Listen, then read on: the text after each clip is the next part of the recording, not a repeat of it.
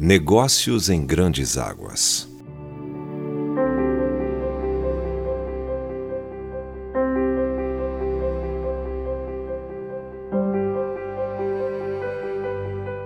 Na esfera espiritual, o mundo de hoje é como era no início. Havia trevas sobre a face do abismo.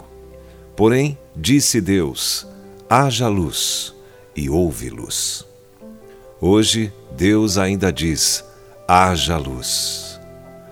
Deus que disse: das trevas resplandecerá a luz, Ele mesmo resplandeceu em nosso coração para a iluminação do conhecimento da glória de Deus na face de Cristo. Diz Coríntios capítulo 4, verso 6. Depois que Cristo ressuscitou dos mortos, os discípulos começaram a iluminar o mundo com a luz do Evangelho e nós devemos fazer o mesmo. As autoridades judaicas se queixaram de que eles tinham enchido Jerusalém de vossa doutrina. E um pouco mais tarde disseram: Estes que têm transtornado o mundo chegaram também aqui. Isso é exatamente o que Deus disse que iria fazer. O Senhor, porém, transtorna o caminho dos ímpios. O caminho da incredulidade está de cabeça para baixo mas Deus o coloca na posição correta. E esse é o meu e o seu trabalho.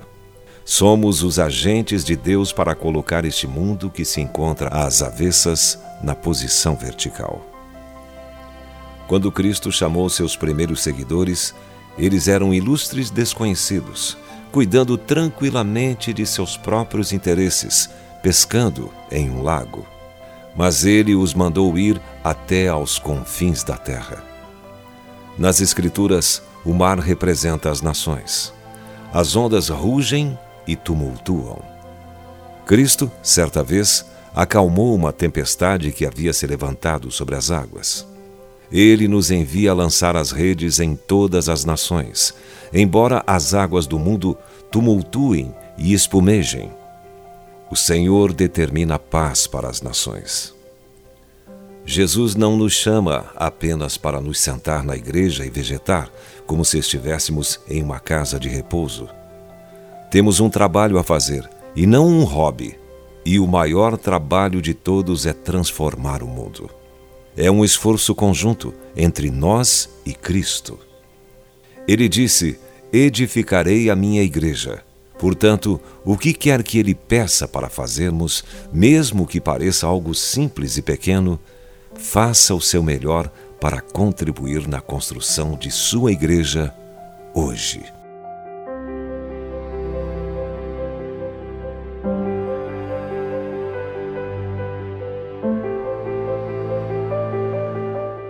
Se você foi abençoado com esta palavra, compartilhe ela com alguém. Esta devocional foi extraída do livro Devocionais de Fogo, do evangelista Reinhard Bonnke, fundador da Cefam, Cristo para Todas as Nações.